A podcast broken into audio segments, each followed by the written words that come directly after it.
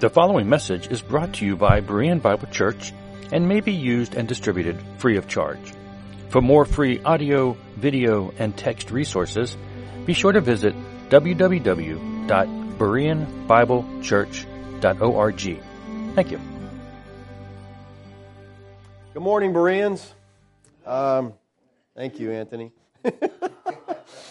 Appreciate you all being here.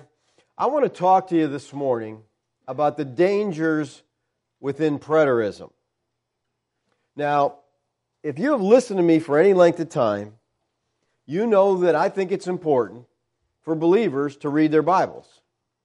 I'm constantly pushing you, I'm constantly encouraging you to read your Bible, to read through that Bible every year. I really believe that understanding the Bible starts by reading it over and over and over. Now, as we read our Bibles, we're going to begin to develop our theology. And theology comes from the word theos, which means God, and logos, which means word or doctrine. So, theology could be defined in the narrow sense as the doctrine, the teaching of God. And if you're going to know God, you need to know theology. Now, some uninformed believer is bound to say, why do I need to know theology? All I need to know is Jesus. And my reply would be, Who is Yeshua? And as soon as we start discussing that, guess what we're doing? We're discussing theology. We're involved in theology. We're discussing who, who is he. Now, no Christian can avoid theology. Every Christian, I think, is to be a theologian. And the theology we hold needs to come from a careful exegesis of the Scripture. It's my conviction every Christian, every believer should be a theologian. They should know and understand theology. But we have a problem today. The church is so busy entertaining and trying to draw crowds that it's forsaken teaching. We're producing a generation of Christians who don't know theology. Christians can tell you every sports figure and all their stats.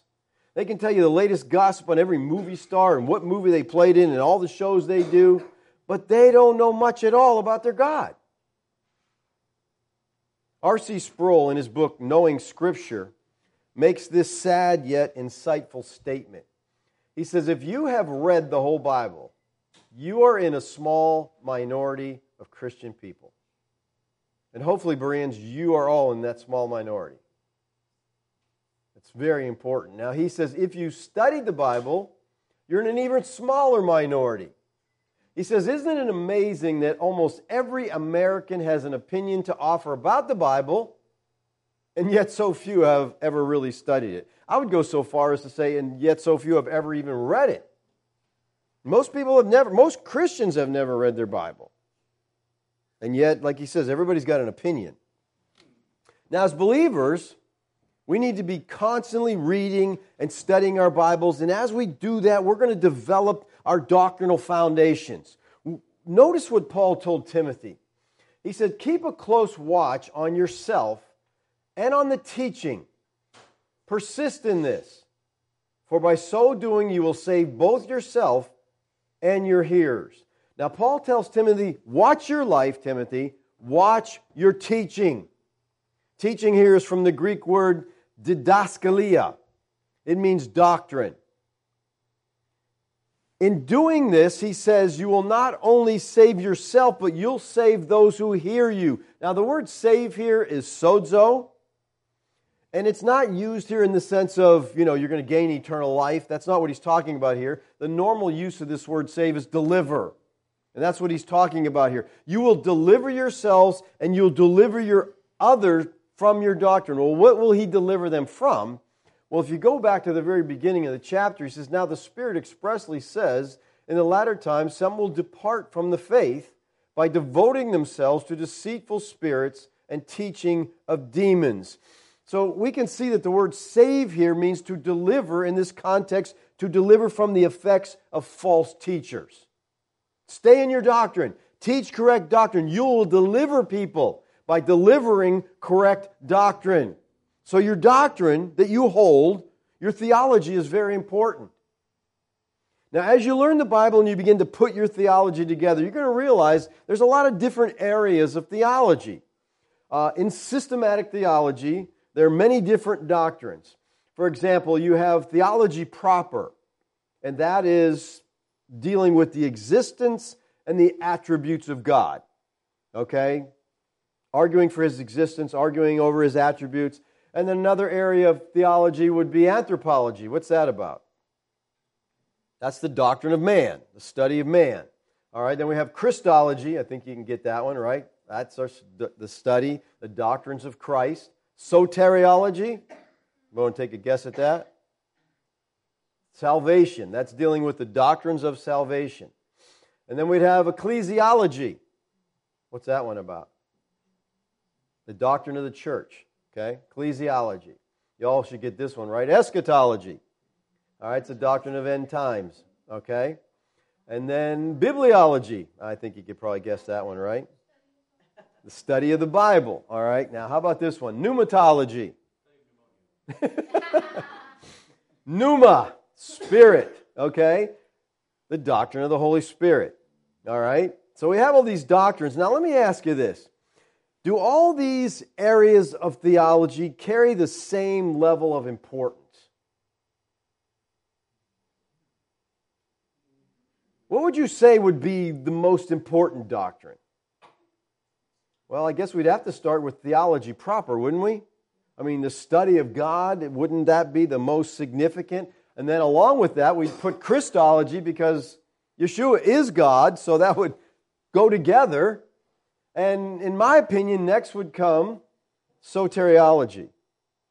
All right, the doctrine of salvation. How is a man saved? I mean, when when you study your God and you understand who God is, who Christ is, you want to, how do we become saved? How do we get to spend eternity with our God? And I think that the danger within preterism is that people have elevated it to prime importance. Preterism is an eschatology, but it has taken over, okay, as far as people's theology. It's one of many eschatologies. You know, there's a lot of them out there. Dispensationalism. You got, you know, pre, post, mid, trib, all these different, you know, eschatologies. But people have elevated this to this huge point that that seems to be all that matters to them. Preterism is not a denomination, but it seems to have become that. It's become a denomination where the only doctrine that matters is eschatology. Now, to me, the dangers within preterism is that many have put it above other doctrines. And I think this is wrong. To put this above soteriology or Christology or theology proper, that is just wrong, okay? Preterism is a system of eschatology that views the end times as taking place in the first century. Preterism is the teaching that the big three, this is my interpretation, this is how I would declare somebody is a full preterist, all right? A preterist believes that the judgment, the resurrection, the second coming all took place in the first century in AD 70. And the thing that signaled this was the destruction of Jerusalem. Preterism takes the time statements in the Bible at face value and believes that Yeshua returned in the first century generation just as he said he would. Now, listen, I am a full preterist, have been for 22 years. And the longer I study my Bible, the more convinced I am that preterism is true. I think that preterism is an eschatology of hope, it's an eschatology of victory, and I believe that a correct hermeneutic would lead you to preterism. See, one of the principles of hermeneutics is called audience relevance. And audience relevance, this is just so basic, but we miss this, you know, so often. Audience relevance seeks to discover what the original readers understood a passage to mean. I mean, that's basic. What did it mean to the people to whom it was written? So the concern of the interpreter is to understand the grammar of a passage in light of the historical circumstances and the context of the original audience. Now, a couple weeks ago, a man called me who saw us online, and he asked me, he goes, Do you think that Revelation 18 is dealing with America? And I said, No, not at all. And he was just kind of quiet. Well, you don't think that, and I'm, no, I don't at all. And I asked him this I said, Let me ask you something. Who was the book of Revelation written to? And there was silence. Who was it written to? Well, I said, Let's look at the book because the book tells us who it's written to. The very first verse, John to the seven churches that are in Asia. Okay, so John's writing to these seven local churches in Asia in the first century, and he names them in verse 11. He says, Write what you see in a book and send it to the seven churches Ephesus, Smyrna, Pergamum, Thyatira, Sardis, Philadelphia, Laodicea. Okay, so we have the book written to seven churches in Asia, seven real churches. Now, by churches, I don't mean buildings that are on the corner. He's writing to called out believers, all right? The called out ones. So this book is written to these different groups of believers who lived in Asia Minor in the first century. That's who he's writing to. He wrote this book 2,000 years ago. None of you were alive back then. None of this is written to you, okay? Now, notice what he says in the very first verse the revelation of Yeshua the Christ, which God gave him to show his servants the things which must soon take place. Okay? Seven real churches, real people. And he says, The things I'm writing, this whole book, everything I'm about to write you, is soon to take place. It means soon to them. Okay? There's a guy that goes to my gym. He's got a t shirt he wears all the time. It says, Coming soon. And on the back it says, Jesus. And I so want to go talk to him. I haven't done it yet. But I want to say, he's coming soon? Soon to who? Well, he said that 2,000 years ago, so how is it still soon when it was soon 2,000 years ago? Look at verse 3. Blessed is the one who reads aloud the words of the prophecy, and blessed are those who hear, who keep what is written. Watch, for the time is near. What time is near? The time for the, the events in this book to take place. The time was near for all the servants in, in this book to everything he's laid out here, these events to take place. It was near, it was soon to them in the first century, the people he was writing. Now, the book of Revelation ends with these same time statements that it began with. So the time statements bracket the book, and all the events that are take place, including chapter 18, are to take place soon to a first century audience.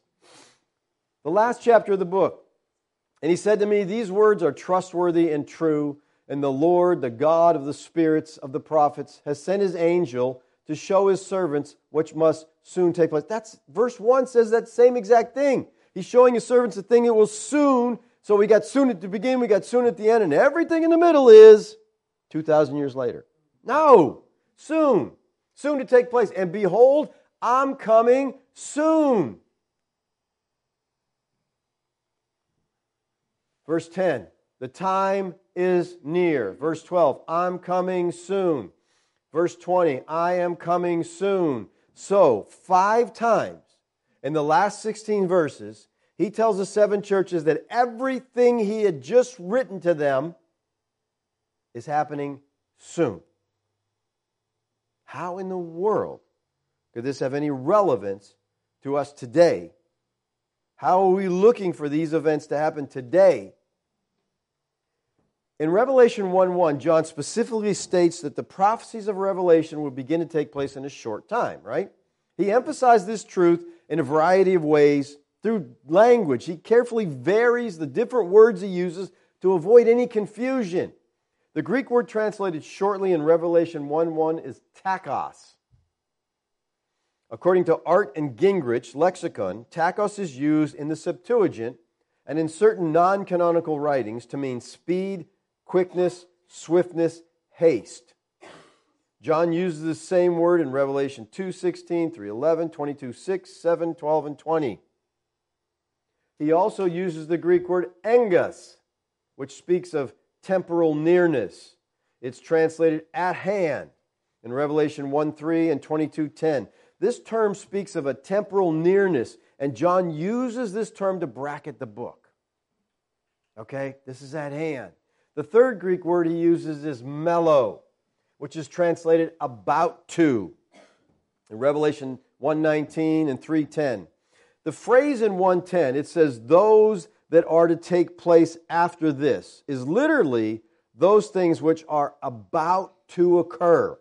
Again, the audience is a first century audience, the things that are about to occur. And in 310, he says, that is coming on the whole world is literally that is about to come upon the whole world. Now, if we apply the principle of audience relevance, what would the original readers have thought as they read this? John strategically places these words at the introduction and the conclusion of the book. He's telling the seven churches to expect these things at any moment. They're not future. To us, they're ancient history. Let me just give you one outside of the book of Revelation. Let's look at Hebrews 10:37. This is really complicated here. For yet a little while, and the coming one will come and will not delay. Now, the Greek here is very expressive and emphatic. The author used a word which signifies a little while. And then, for further emphasis, he added a particle meaning very. And this he further intensifies, intensifies by repeating it. Thus, literally rendered, this clause would read, For yet a very, very little while, and he that shall come will come. The idea the author wishes to convey is evidently that the time of their deliverance from the trials was not far remote. The reference is undoubtedly to the second coming of Christ. If this is a reference to the second coming of Christ and he has not come, as most Christians think he has not, what did it mean to the people to whom it was written? Nothing. Nothing at all. What does it mean to us? Can we understand for yet a very, very little while, and he shall, who will come will come to mean over 2,000 years? If the Lord didn't return in the first century, this would have meant nothing to the Hebrews. To tell you the truth, it would have been deceptive to them. God inspired the author of Hebrews to write this at around AD 65 to the first century saints. Yet a very, very little while, and he that shall come will come. How could he have made it clear that the second coming of Christ was going to happen soon to them? See, most Christians would say the Lord has not yet returned, making the writer of Hebrews a false prophet. But the problem wasn't just that the writer of Hebrews said this, Yeshua taught the same exact thing himself, which makes Yeshua a false prophet.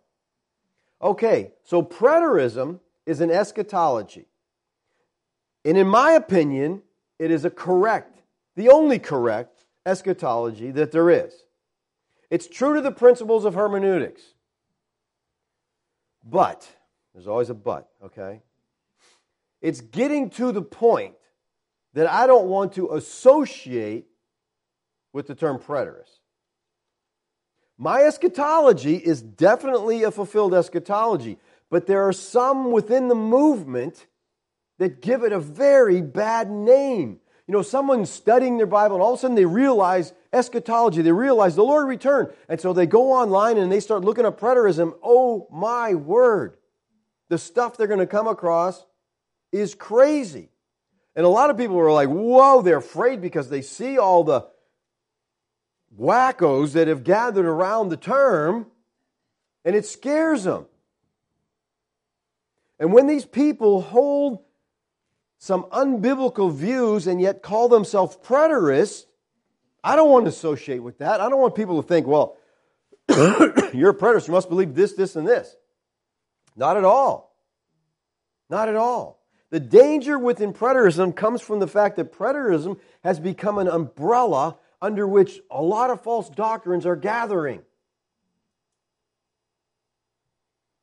It's an eschatology. It's one branch of theology, but everybody seems to, you know, if hey, if you get under this umbrella, everything's good. All right, and under it we have the Israel only doctrine.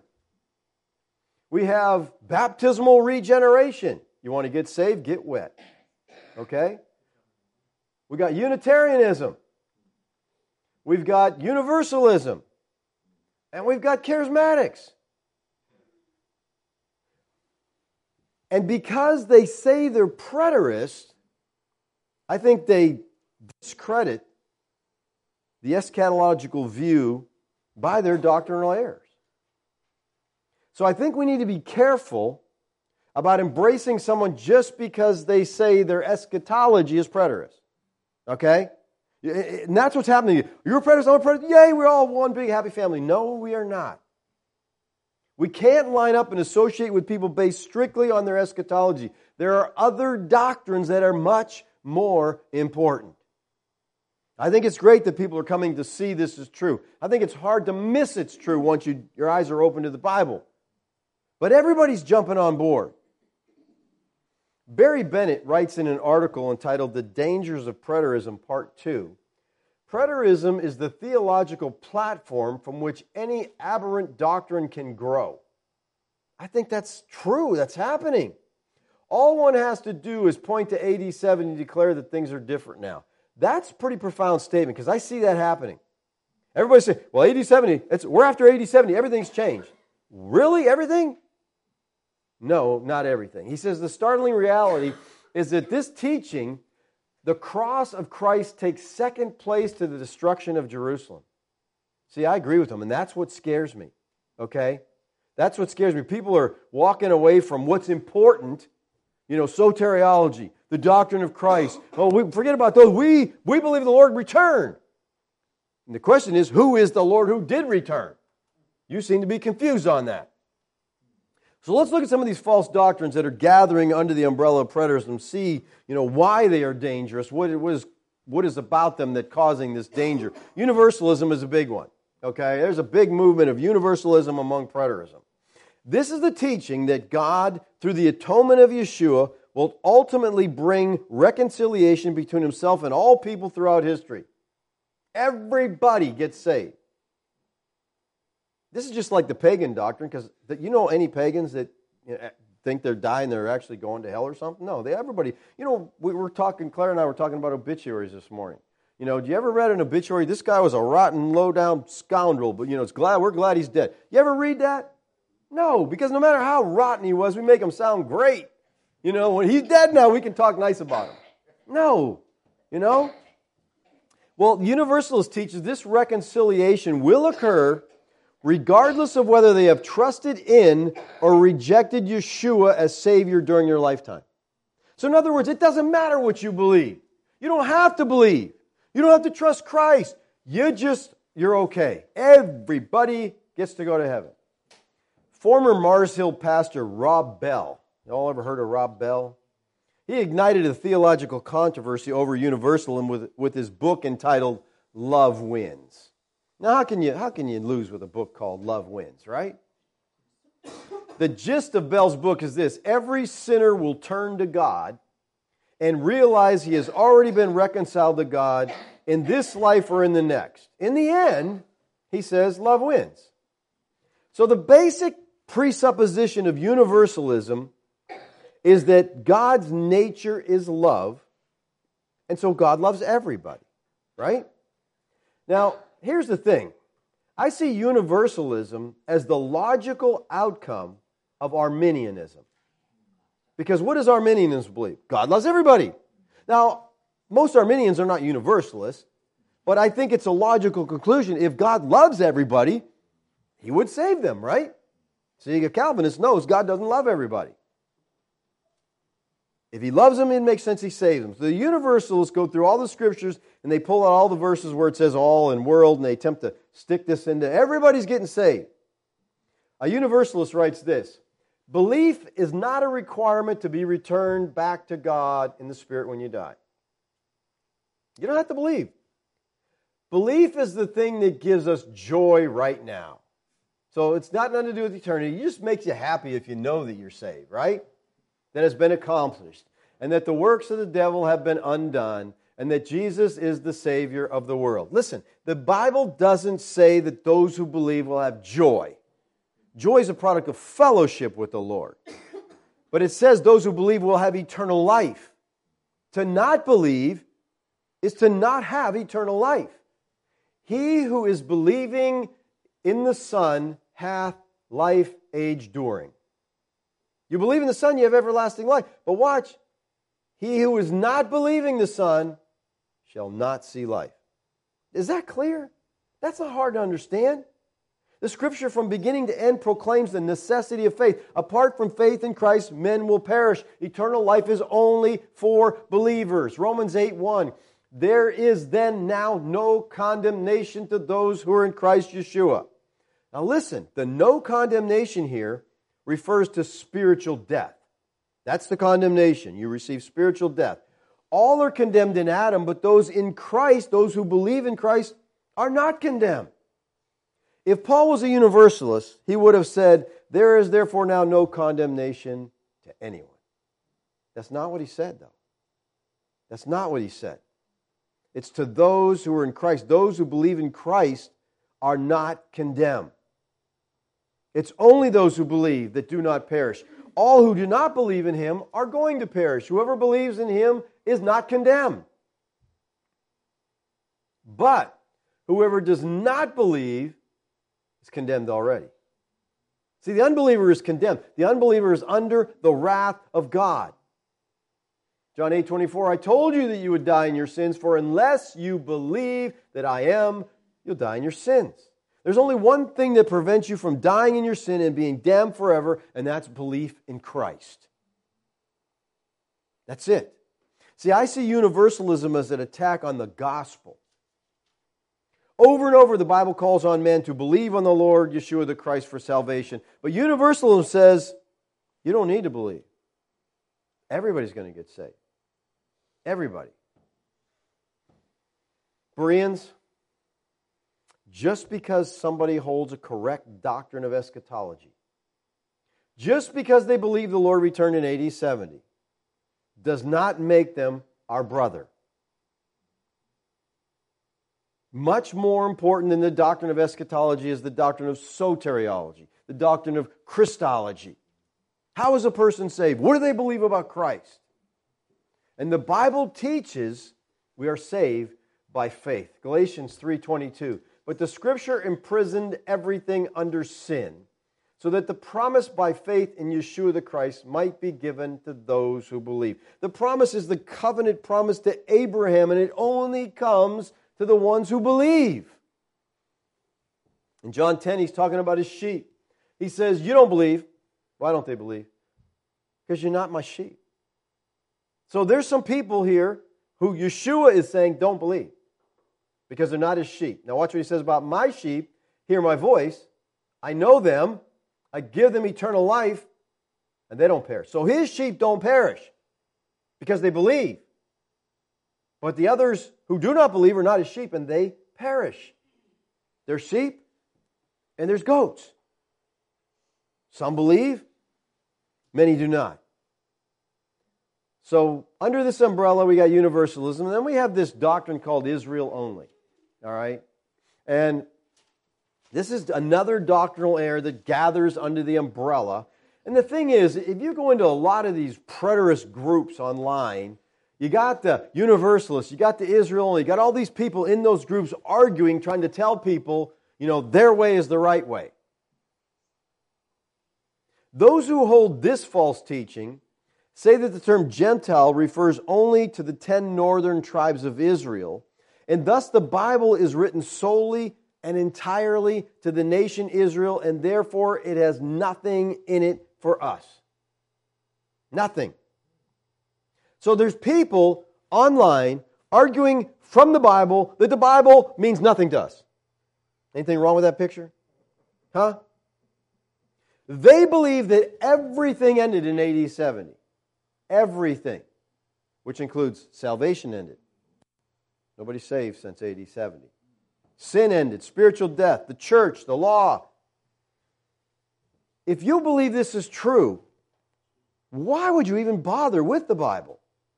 I mean, once you learned from studying that none of this had anything to do with you at all, including salvation, why wouldn't you just throw it out and go on with your miserable life?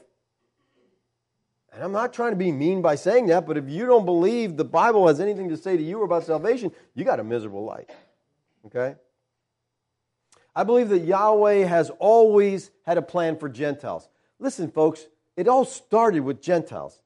I got news for you. Adam and Eve were not part of Israel, they were Gentiles. Okay? And we never had anything about Israel until chapter 12. When God got done with the Gentiles, he was so sick of them disobeying him. He goes, I'm tired of you. I'm getting rid of all of you. I'm turning you all over to these false gods to rule over you. I'm going to start all over. Let me see. I'm taking Abraham. I'm creating a whole new people. And he chose Abraham. And as soon as he chose Abraham, he said, Abraham, you're going to be a blessing to all nations. Wow, I'm calling some, but I, I'm not forgetting these people. I'm going to get them back.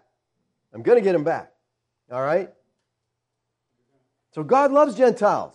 I believe He saved Gentiles, and I believe the Bible is the living Word of God that applies to us today. Now, the people from Israel only are right when they say that the terms nations or Gentiles is used of the northern kingdom of Israel. See, basically what they say, you know, the kingdom of Israel split. You got the northern tribe, 10 northern tribes, and the southern tribes. They say the northern tribes are the Gentiles. Okay? Because God said in Amos, You're not my people. All right? So they were assimilated into the Gentiles. So that's true. That term does fit there. But it's not exclusive of them. The Greek term ethnos can be used of the 10 northern tribes. They are called goy, they are called ethnos, but these terms are not exclusive to the 10 northern tribes. For example, in Mark 10:33, saying, "See, we are going up to Jerusalem, and the Son of Man will be delivered over to the chief priests and the scribes, and they will condemn him to death and deliver him over to the ethnos."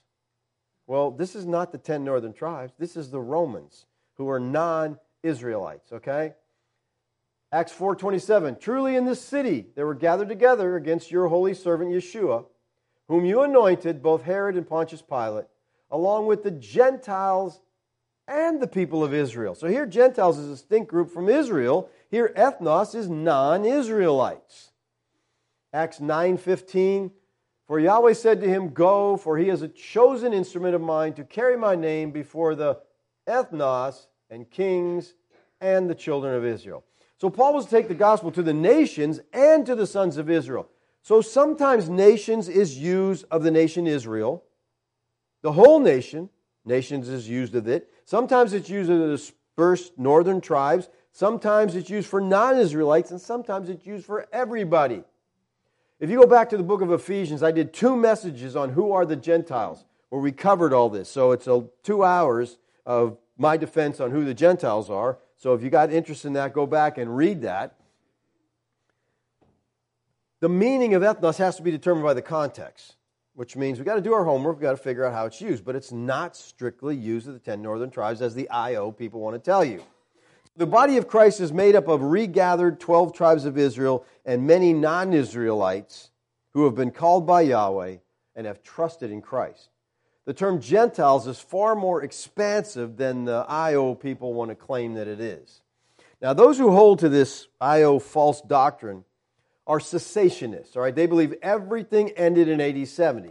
But listen, there's also some people who are not IO, Israel only, but they're cessationists to the point it all ended in AD 70. Church, there's no church today, there's no sin today. It, you know, I'm like, what? Everything ended. They, they take the principle of audience relevance to a place where none of the Bible applies to us today. See, they're saying the Bible is written solely and entirely to the nation Israel. They're accusing us of using audience relevance only for the time statements and what they mean is that to them, the Bible is relevant, not relevant at all to today's audience. Well, let's talk about audience relevance. We already mentioned it here, but it's one of the rules of hermeneutics, audience relevance. It means that whatever passage meant, whatever the words spoken in Scripture meant, it had direct application to the original audience. Doesn't that make sense? If you write something to somebody, it had to mean something to the people you wrote it to.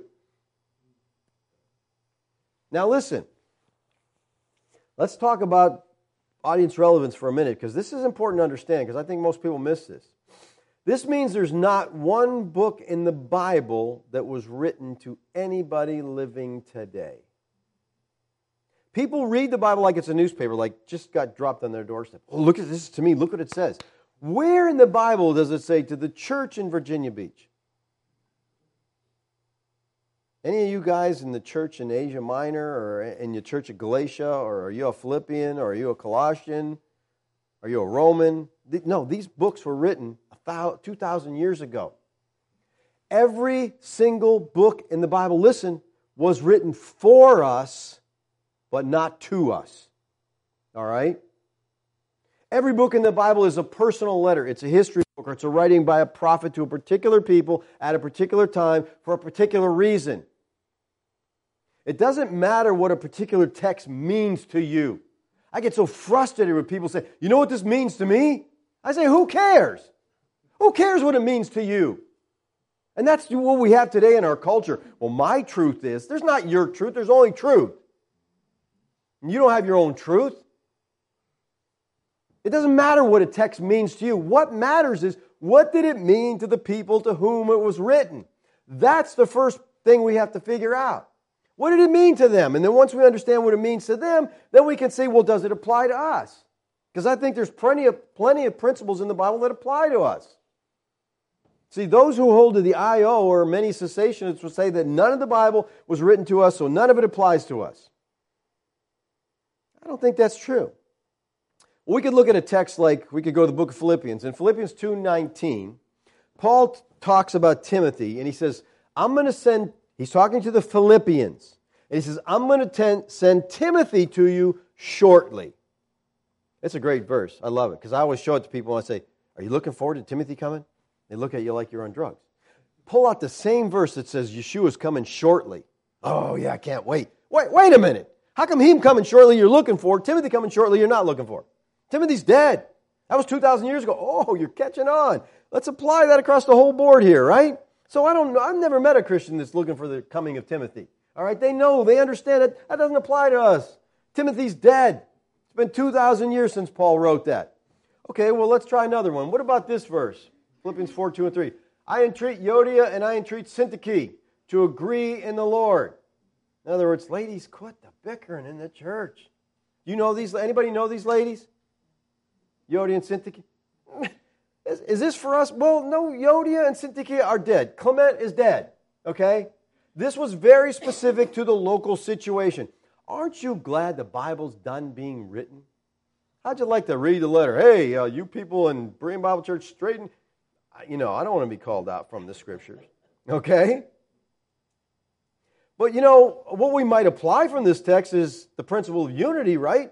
He's telling them, listen, you guys need to get together. There needs to be unity. That's taught in the whole New Testament. So, I mean, unity is an important principle taught in the Bible. That applies to us. What about this verse? I can do all things through Christ who strengthens me. Does that apply to us? Paul's talking about himself. But could this apply to us if we're in Christ? Can we, you and I, today, do all things through Christ? Well, if you understand what it means, you can. This doesn't mean you can leap tall buildings at a single bound. It doesn't mean you can run faster than a locomotive or out, you know, run a speeding bullet. That's not what he's talking about. Again, context, all right? People pull this verse out of context yeah, I can do all things. Really? Let me see you jump off this building. No, you can't do that. That's not what he's talking about. The context here, I remember, I, this used to be one of my favorite verses. And then when you're studying verse by verse through the scripture, like, Wow, I never knew it was sitting in that context. Because look what Paul says before it. Not that I'm speaking of being in need. I have learned in whatever situation I am to be content. I know how to be brought low, and I know how to abound. In any and every circumstance, I have learned the secret of facing plenty and hunger abundance and need. Then he says, I can do all things. In other words, I can suffer through poverty. I can live in abundance, which to me is harder than the poverty. I can do all these things through Christ. Does this apply to us? Yes. If you're in Christ, I think it does. Can you deal with circumstances, whatever God brings to your life, if you're living in fellowship with Christ? Yes, you can.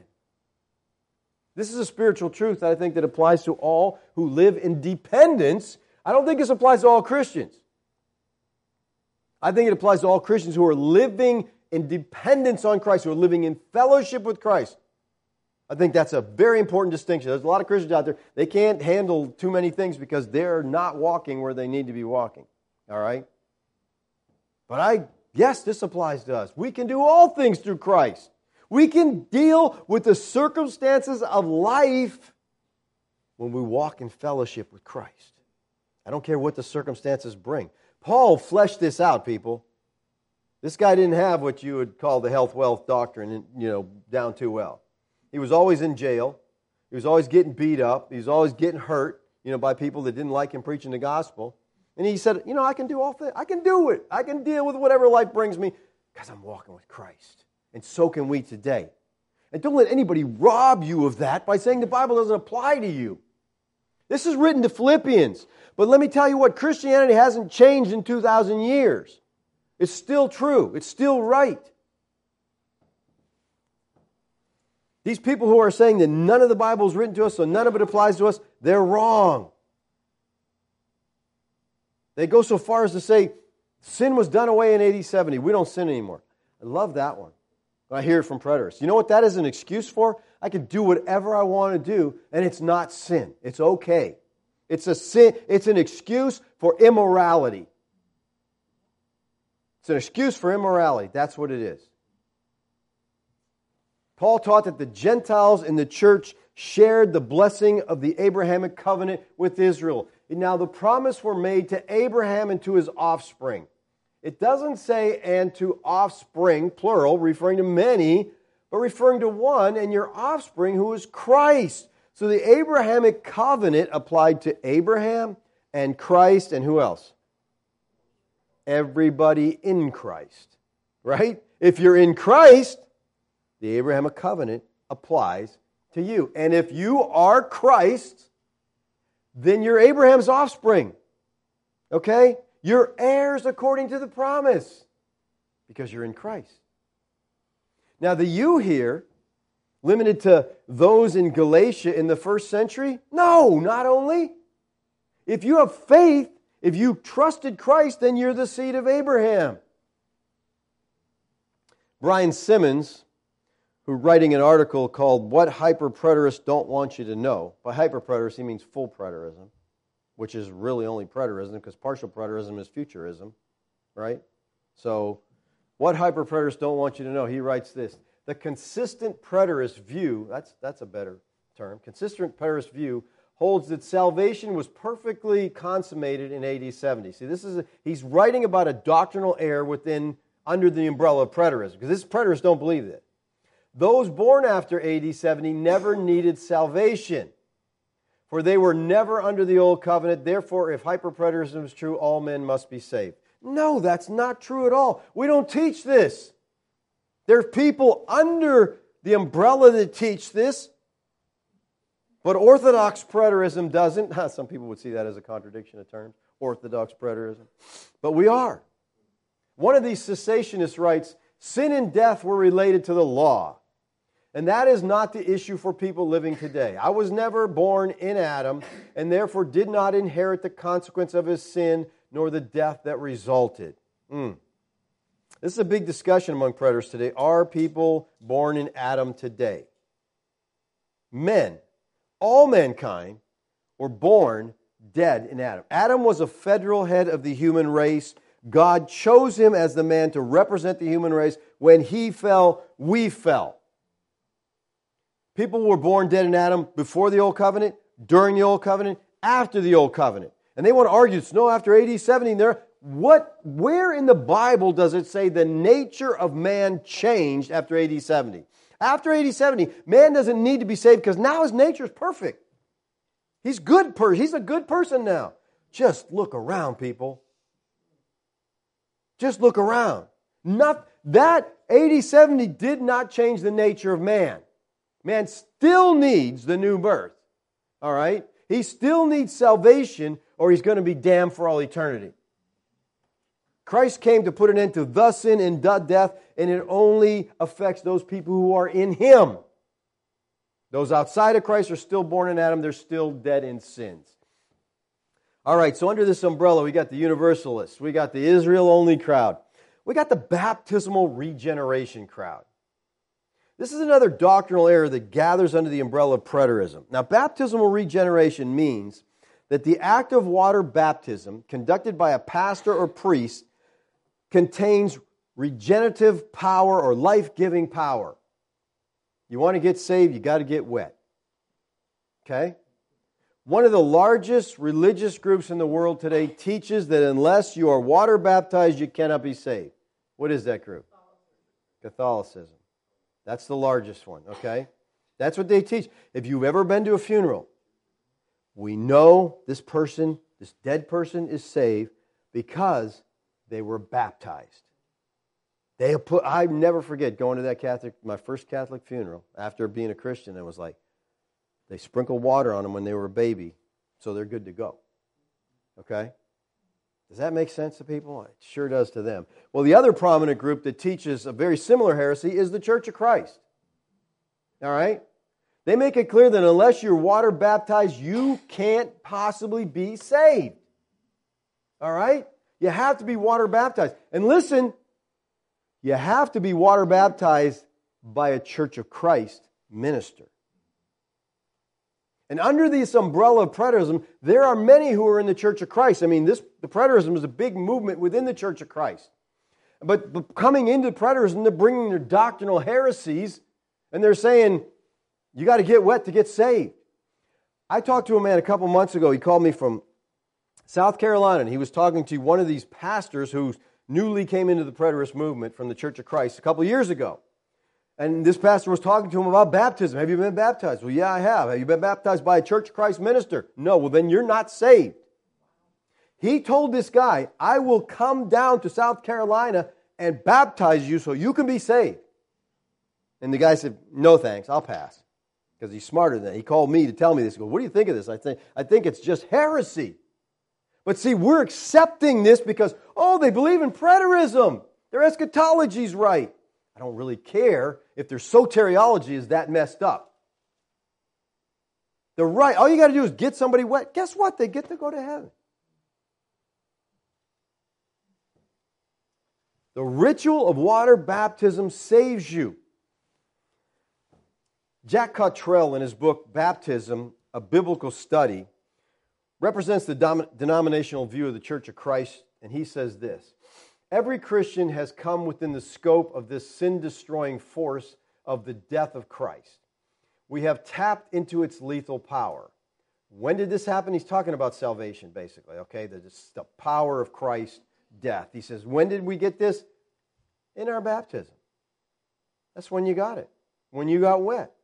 And that's why a church of Christ, they don't, you know, okay, you got saved, um, next week we'll schedule baptism or next. No, no. You come to the church right now. They get them. I mean, it is instant. They don't play around. You got saved?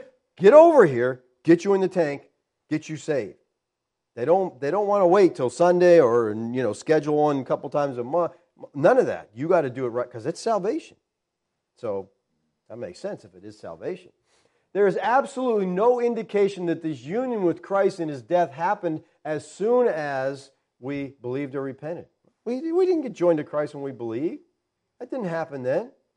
We did not believe unto his death. We did not repent unto his death. Paul explicitly says we've been baptized into his death.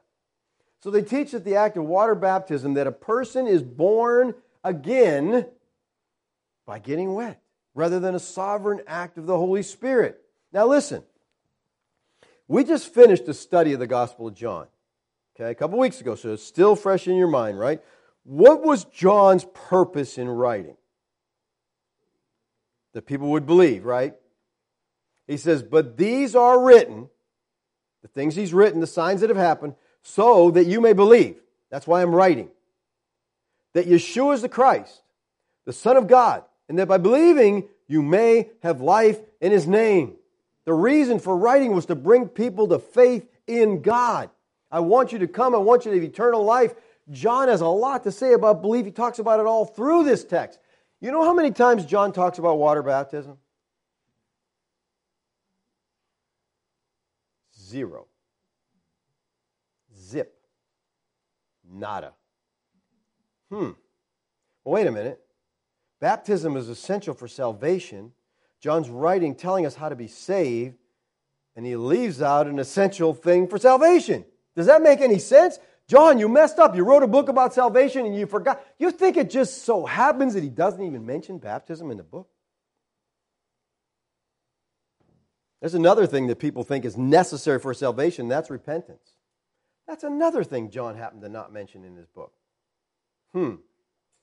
The guy messed, he wrote a book about salvation and left out all the important things. All he covered was belief. Go figure. I think John might have got it right. Salvation is through faith. That's it, people. We don't need to add anything to it. He didn't mention those other things because they're not necessary for salvation. The only book in the Bible specifically written to tell people how to come to faith in Christ and have eternal life. And he doesn't mention an essential element of salvation getting wet. It's crazy. It's crazy. So, under this umbrella, we also have Unitarianism. They would deny the doctrine of the Trinity.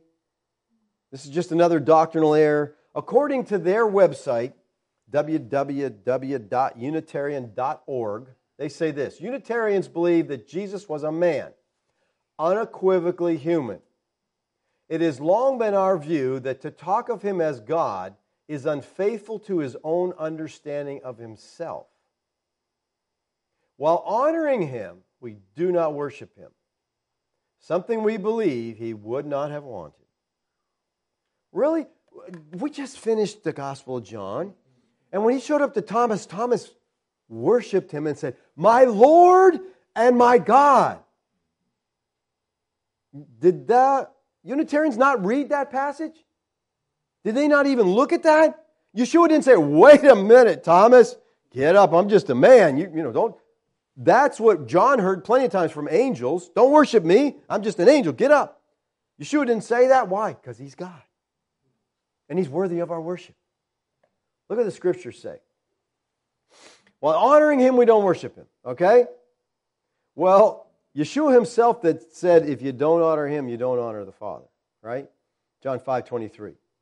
That all may honor the Son just as they honor the Father. Whoever does not honor the Son does not honor the Father who sent him.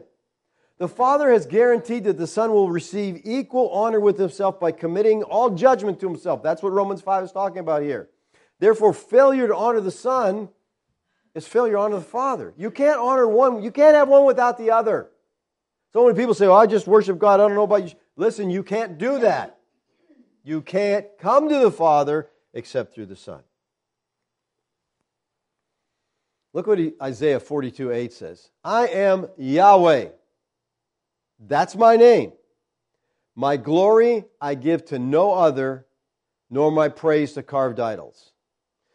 So Yahweh is saying in this text in Isaiah, I'm not going to share my honor with any other people. All right? So for him to share his honor with the Son must mean that the Son was equal to him. What man or what created being could say that we, we should honor him just as we honor the Father? What man could say that? Listen, Yeshua is claiming to be Yahweh. And anybody like these people who say that he never claimed to be God, they don't have a clue about the Bible. He says it over and over. He says it so many ways, so many times. It's I don't know how you could miss it unless you want to miss it. Okay? When you read a Unitarian that says, well, Yeshua never claimed to be God, oh my word. Yes, he did. Over and over he claimed to be. He does it all through the text in John 5. He insists that he's to be worshiped in the same way Yahweh is. He's to be honored, praised, adored, respected, trusted, obeyed, the same way the Father is, because he came to represent the Father. To see me is to see the Father. So, what are they saying? The Father's just human then? He's just a man? When this Unitarian says, while honoring him, we do not worship him, he's not only not honoring the Son, but he's dishonoring the Father. That's a serious thing. When a man says God is God, but Yeshua is only the Son of God, denying his deity, he's dishonoring God. Look at John 8 24. We've, I tried to stress this verse while we're going through John. This is a verse you got to understand, you got to commit to memory. I told you that you would die in your sins. Now, watch what Christ says. Unless you believe that I am, that He is not in that text. That was put in there by the translators to make it sound a little smoother. But what Christ is saying is, unless you believe that I am, He's saying, you know, this is referring to Yahweh saying, I am that I am in Exodus chapter 3. Ehyeh Asher Ehyeh. I am that I am. I'm God. So he is claiming to be God. He says, unless you believe that I'm God, you're going to die in your sins. Christ is claiming to be God, the self existent, eternal God. No one can know the Father that doesn't know the Son. Can't happen. Can't do it. And anyone who denies Christ's deity does not have the Father. And there's, there's many people this includes. All right, listen, it includes Muslims. They deny the deity of Christ. It includes the Jews, right? Do they deny the deity of Christ? Absolutely. But we got preachers telling us, oh, we got to support Israel. Why? They're Christ rejecting God haters. They're not God's people. They turned their back on God. It includes the Mormons. It includes the Jehovah Witnesses. It includes the Unitarians. They don't believe in the deity of Christ. It's an attack on Christology. Okay? And that's important, people. Now, listen to me. the preterist eschatology, I think, is important. And I think it's being damaged by all these false doctrines gathering under the umbrella. Eschatology is a major issue in the scriptures. Okay? R.C. Sproul says that two thirds of the New Testament is either directly or indirectly eschatological. Other experts say that 25 to 30% of the whole Bible is eschatological. Eschatology is important. I think the preterist eschatology affects your worldview. If we were living in the last days and this world's about to end at any moment, that changes how we live. But we're not living in the last days. We're living in the kingdom of God and we're to be affecting the world in which we live by the power of God because we are kingdom citizens.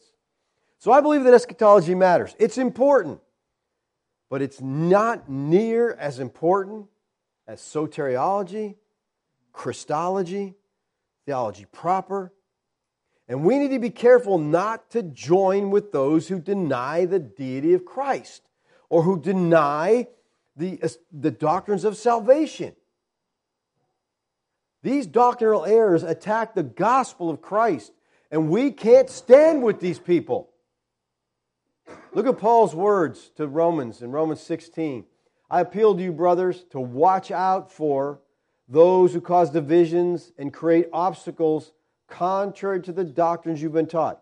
There's people out there going against the doctrines you've been taught, and Paul says this avoid them. Avoid them. That's how we're to respond to these people who are promoting doctrinal errors. Avoid them. The word avoid here is from the Greek word ekklino. It means to turn aside, to shun. It's in the present imperative. Keep on shunning. You can't associate with those people because then people will think that's your doctrine. So Paul says we're to continually mark out and avoid those who cause divisions and offenses. We need to realize the people we have contact with will inevitably influence us in one way or another. Okay? You got to watch the company you keep.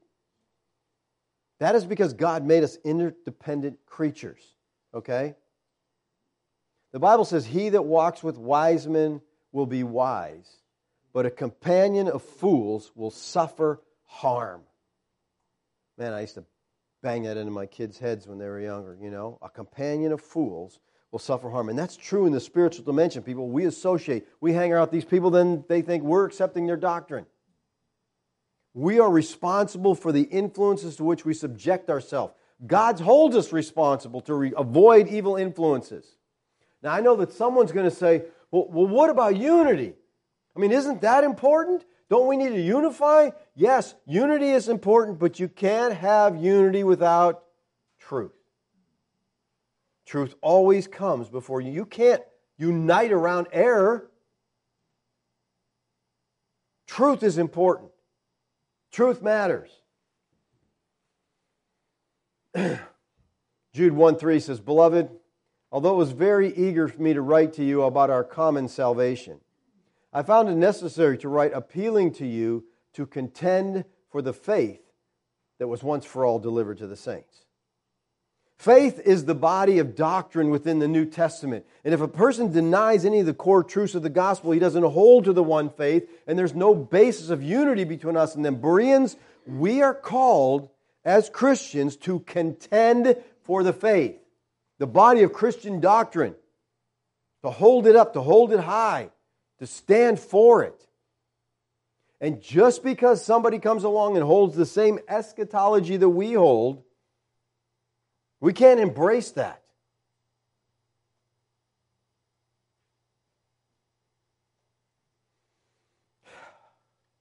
Trying not to say anything I shouldn't here, but I mean, there's just, there's all kinds of weird doctrines under this umbrella of preterism. I just hit on some of the majors, but there's, ton, I mean, there's every belief under the sun. That's why I said if someone goes on the internet and they start looking for preterism, they're like, whoa, you people are whacked out. And many are, okay? And I've made the distinction many times. I am not a preterist preacher. I am a preacher whose eschatology is preterism.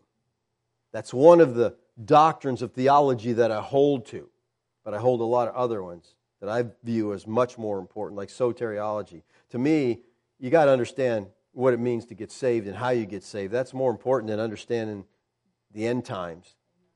And it's also more important that you understand your Christology. You know who Christ is, you know who God is. Those things are important, people. Much more important. All right, let's pray.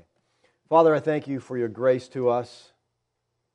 Lord, I pray this message would be taken with the spirit in which I intended it. Lord, we have to stand against doctrinal error, no matter how nice the people are that preach the doctrinal error. Help us to be kind, Lord, always, to be loving always, but to stand on the truth of your word. Give us the courage, Lord, to stand on truth, no matter who it offends. In your name we pray. Amen.